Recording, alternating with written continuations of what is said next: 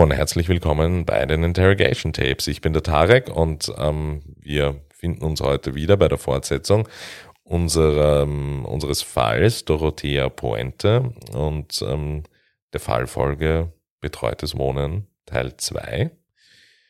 Ich möchte mich vorab gleich wirklich herzlich bedanken für die irrsinnig positive Resonanz des ersten Teils die Episode wurde wirklich ähm, vielfach gehört und, und wir haben ganz, ganz tolles Feedback bekommen. Vielen Dank dafür. Das gibt uns Kraft und Motivation weiterzumachen. Und ich möchte alle, die auf den, auf den zweiten Teil jetzt warten, nicht länger auf die Folter spannen. Und ähm, möchte nur kurz, bevor wir weitermachen, rekonstruieren oder rekapitulieren, wo wir das letzte Mal aufgehört haben. Für alle, die den ersten Teil nicht gehört haben, bitte in der Liste je nachdem, welchen Podcast-Client ihr nutzt, ähm, eine Folge nach oben gehen und sich den Teil 1 anhören und nicht mit dem Teil 2 beginnen. Begonnen haben wir mit einem Mann namens Bert Montoya, einer der vielen Opfer von Dorothea Pointe, und haben versucht, anhand ihm, anhand der Opferseite ein wenig darzustellen, wie man in einer der, wie soll man es nennen, Pensionen von Dorothea Pointe gelangte.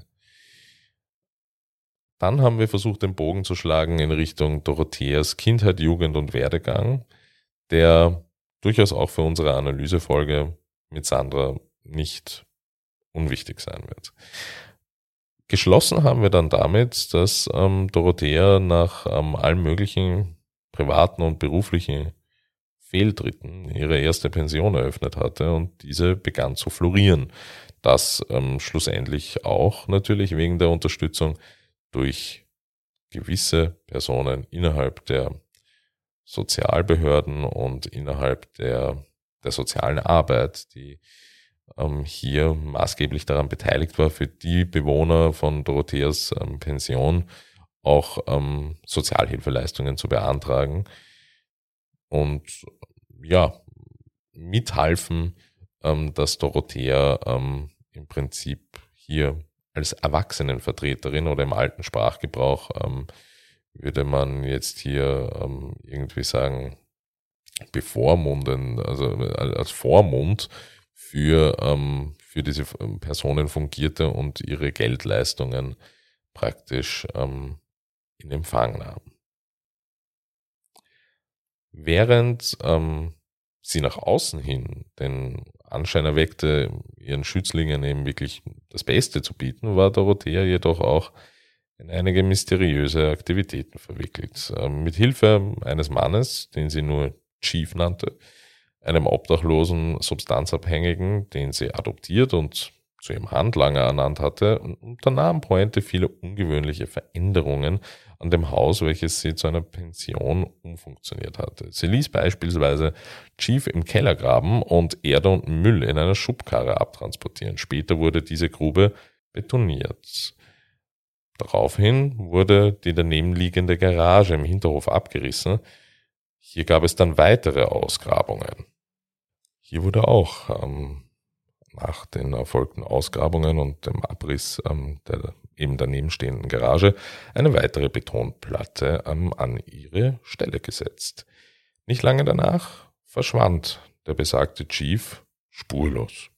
Derweilen gehen wir von den 60ern oder Ende der 60er schon ähm, in die 70er oder Mitte der 70er Jahre und zwar geht es nun in Dorothea Pointes Leben beruflich relativ stabil weiter. Die Pension floriert, ähm, ist voll und ähm, erwirtschaftet einiges an Reichtum für Dorothea. 1976 heiratete sie zum dritten Mal. Aber auch diesmal war die Wahl ihres Partners nicht gerade ideal. Pedro Montalvo war ein Alkoholiker, der sehr, sehr häufig ähm, gewalttätig wurde und ähm, ihr gegenüber eben auch körperlich gewalttätig. Ähm, da sie nicht in der Lage war, diese Situation zu, zu kontrollieren oder zu verbessern, wandte sie sich von ihrer Ehe ab und widmete sich ganz und gar der Pflege ihrer Mieter. Und obwohl sie ihnen eigentlich nur das Nötigste an Pflege zukommen ließ, ja, waren alle eigentlich durchwegs zufrieden. Innerhalb weniger Monate war Montalvo jedoch verschwunden und Poente tröstete sich damit, dass sie in Bars nach männlicher Gesellschaft suchte. Sie bevorzugte ältere Männer, vorzugsweise solche, die Sozialleistungen bezogen. Diese auch einer keiner festen Beschäftigung nachging. Um das herauszufinden, ging Dorothea in diesen Begegnungen sehr forsch und zielgerichtet vor und stellte eine Reihe von Fragen, die durchaus ähm, in einem Setting des Kennenlernens ein wenig befremdlich ähm, sein können, um so, um eben für sie nach ihrem System her so schnell wie möglich herauszufinden, ob diese Personen in ihr, wie soll ich sagen, Beuteschema passten. Die Männer an sich fühlten sich jedoch ähm, interessanterweise von ihrer flotten ähm, und charmanten und auch fürsorglichen Art sehr, sehr angezogen. Dorotheas System war also sehr einfach. Sie war, gewann ihre Opfer mit ihrem Charme für sich und stahl deren Sozialhilfeschecks löste diese ein, indem sie Unterschriften fälschte oder indem sie als Erwachsenenvertreterin ernannt wurde mit Hilfe von Sozialarbeiterinnen. Der Plan funktionierte eine Zeit lang gut, aber schließlich wurde sie dann doch erwischt und wegen 34-fachen Betrugs am Finanzamt angezeigt und angeklagt. Ihre Verhaftung war jedoch nur eine kurze Unterbrechung, denn sie setzte ihr Geschäft einfach unentwegt fort, obwohl sie noch auf Bewährung war. Zu diesem Zeitpunkt begannen sich in ihrer Pension seltsame Dinge zu ereignen. Im April 1982 zog eine neue Mieterin ein. Ihr Name war Ruth Monroe. Sie war 61 und als sie einzog, ähm, war sie sofort überwältigt von der fürsorglichen Art von Dorothea. 17 Tage später war sie an einer Überdosis Codein gestorben. Pointe erklärte den Polizisten, die ihren Tod untersuchten, dass Ruth ähm, wegen ihres todkranken Mannes tief deprimiert gewesen sei. Die Polizei akzeptierte ihre Geschichte und stellte fest, dass Ruth ähm, sich das Leben genommen hat. Wochen später kam die Polizei den Vorwürfen nach, Pointe habe Männer, die sie in Bars kennengelernt hatte, unter Drogen gesetzt und sie ausgeraubt. Einer der Beschwerdeführer war ein 74-jähriger Rentner namens Malcolm Mackenzie. Er erzählte der Polizei, dass er Pointe in einer örtlichen Bar namens Zebra Club getroffen hatte. Sie hatten mehrere Drinks zusammen und ähm, er lud sie anschließend in seine Wohnung ein. Kurz nachdem sie dort angekommen waren, wurde ihm jedoch schwindlig und er war zwar bei Bewusstsein, konnte sich aber nicht bewegen. Er konnte nur da sitzen und zusehen, wie Poente das Haus nach Wertsachen durchsuchte und seine seltene Pfennigsammlung und einen Diamantring mitnahm, den sie ihm gewaltsam vom Finger zog. Am 18. August 1982 kam Pointe vor Gericht und wurde in drei Anklagepunkten wegen Diebstahls zu fünf Jahren Haft verurteilt. In einer überraschenden Entscheidung weigerte sich ähm, der zuständige Richter Roger Warren jedoch andere ähnliche Anklagen, die gegen sie erhoben worden waren, zu berücksichtigen. Eine Entscheidung, die sie mit ziemlicher Sicherheit vor einer viel längeren Haftstrafe bewahrte. Dorothea Pointe war im Gefängnis keine Unbekannte und ähm, gewöhnte sich schnell an das Regime von ähm, Sacramento County. Sie war sehr gesprächig und ähm, erzählte den anderen Häftlingen ständig von ihren Heldentaten oder Folgen. Einmal brach sie eine unausgesprochene Regel des Lebens im Gefängnis, indem sie einem Wärter erzählte, wer für den Angriff auf einen Mitgefangenen verantwortlich war. Eine Fehleinschätzung die ihr eine heftige Trachtprügel eingebracht hatte. Infolge dieses Angriffs wurde sie in Schutzhaft genommen. In ihrer neuen Unterkunft erhielt sie einen Brief, der ihrem Leben eine neue Richtung geben sollte. Er stammte von einem 77-jährigen Rentner namens Everson Gilmouth, der die Angewohnheit hatte, Briefe an Frauen im Gefängnis zu schreiben da er den Namen von Pointe kannte, begann er, ihr regelmäßig vor seinem Haus in Oregon auszuschreiben. Sie antwortete ihm in gleicher Weise und bald entwickelte sich eine intime Beziehung.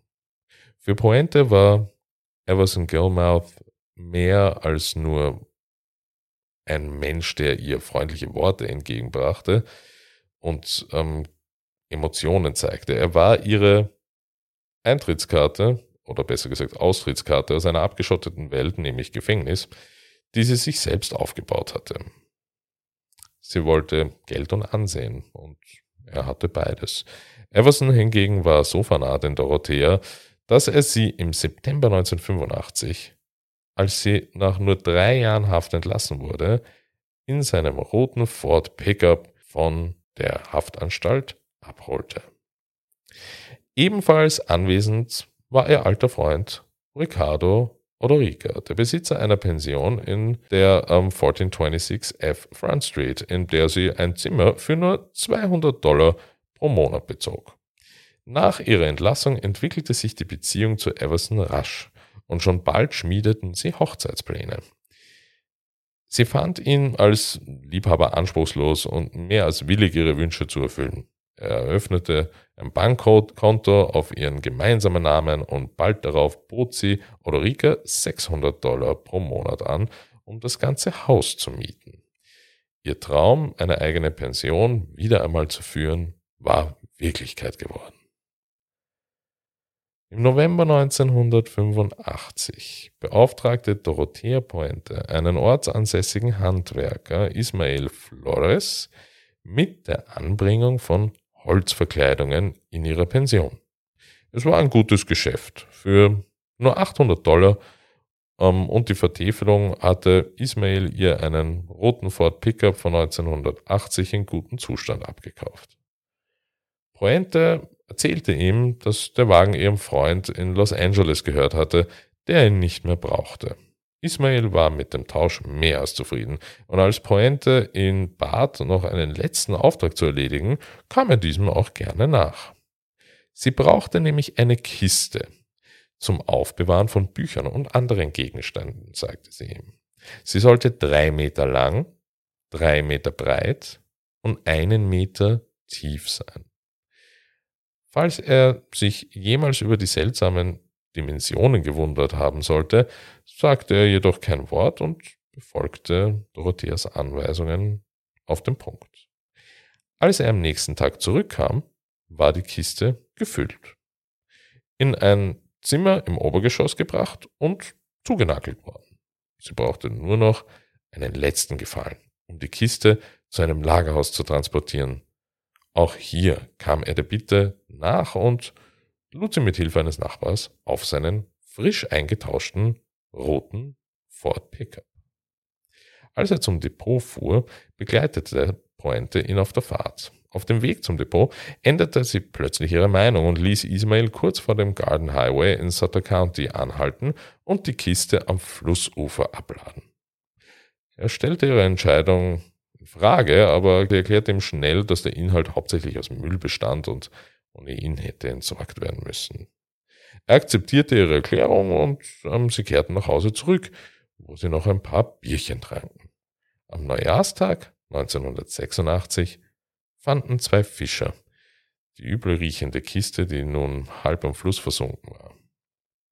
Sie informierten die örtliche Polizei, die zum Fundort kam und die Kiste aufbrach.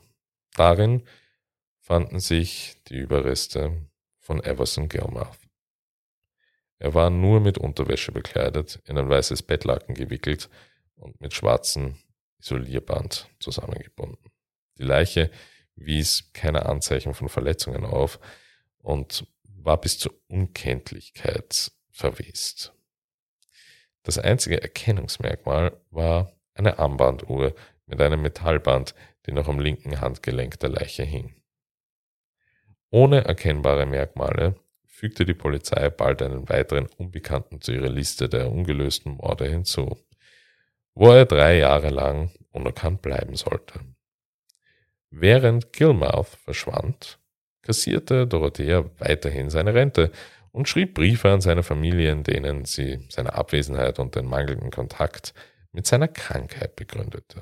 Unerschrocken baute Pointe ihr Geschäft aus und nahm 40 neue Mieter auf, die zumeist aus der Wohnungslosigkeit stammten und substanzabhängig waren. Sie verdiente gutes Geld, verprasste aber auch das meiste davon für ihren verschwenderischen Lebensstil und ging wieder in Bars auf der Suche nach neuen Kunden. Da ihr Haus voller zahlender Gäste war, entwickelte sie einen Plan, bei dem sie die gesamte Post sammelte und öffnete, bevor die Mieter sie sahen. Dann gab sie jedem von ihnen einen kleinen Betrag, der normalerweise bis zur nächsten Bar reichte. Wenn sie betrunken oder außer Kontrolle waren, wurden sie von der Polizei aufgegriffen, die in der Regel auf einen anonymen Hinweis hin handelte und für 30 Tage einsperrte, während Pointe weiterhin ihre Sozialhilfegelder in Empfang genommen hatte. In den folgenden Monaten wurden weitere mysteriöse Fälle von spurlos verschwundenen Personen gemeldet. Und dies alles im näheren Umfeld von Dorotheas Pension. Am 19. August kehrte Betty Palmer, eine 77-jährige Bewohnerin von Pointes Pension, nicht von einem Arzttermin zurück.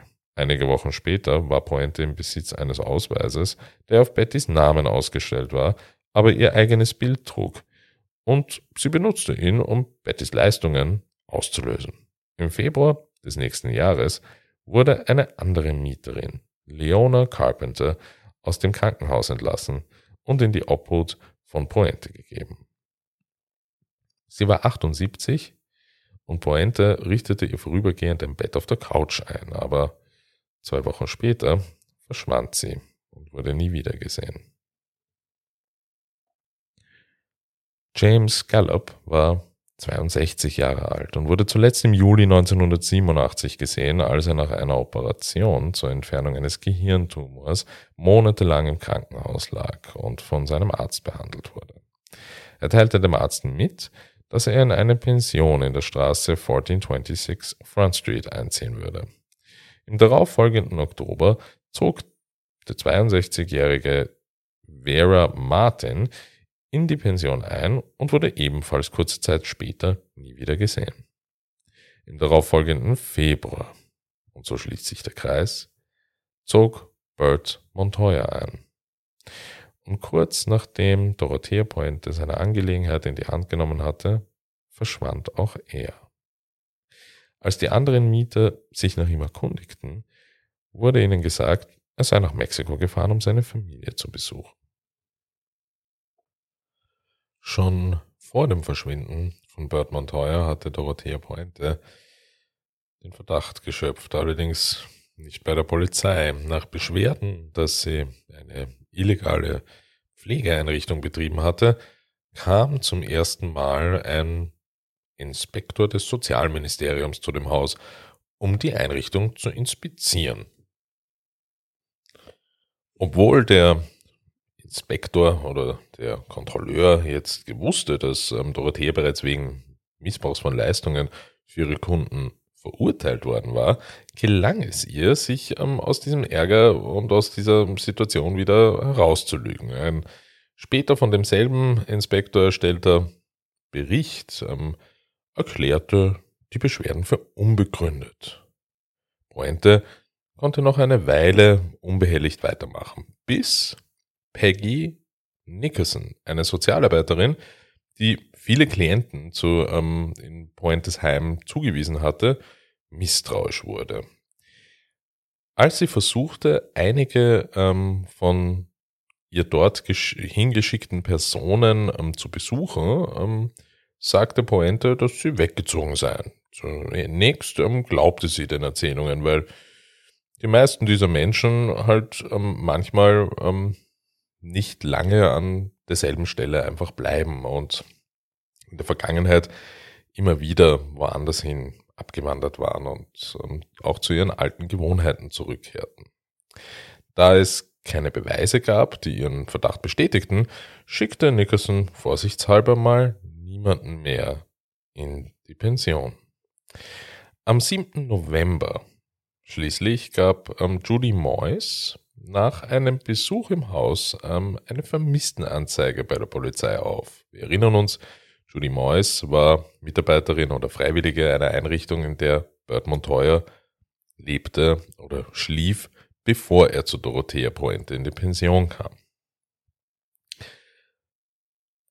Aber hier erneut bei der Vermisstenanzeige bei der Polizei ähm, erklärte ähm, sie eben Pointes Geschichte, dass ähm, Bird nach Mexiko ähm, gegangen sei.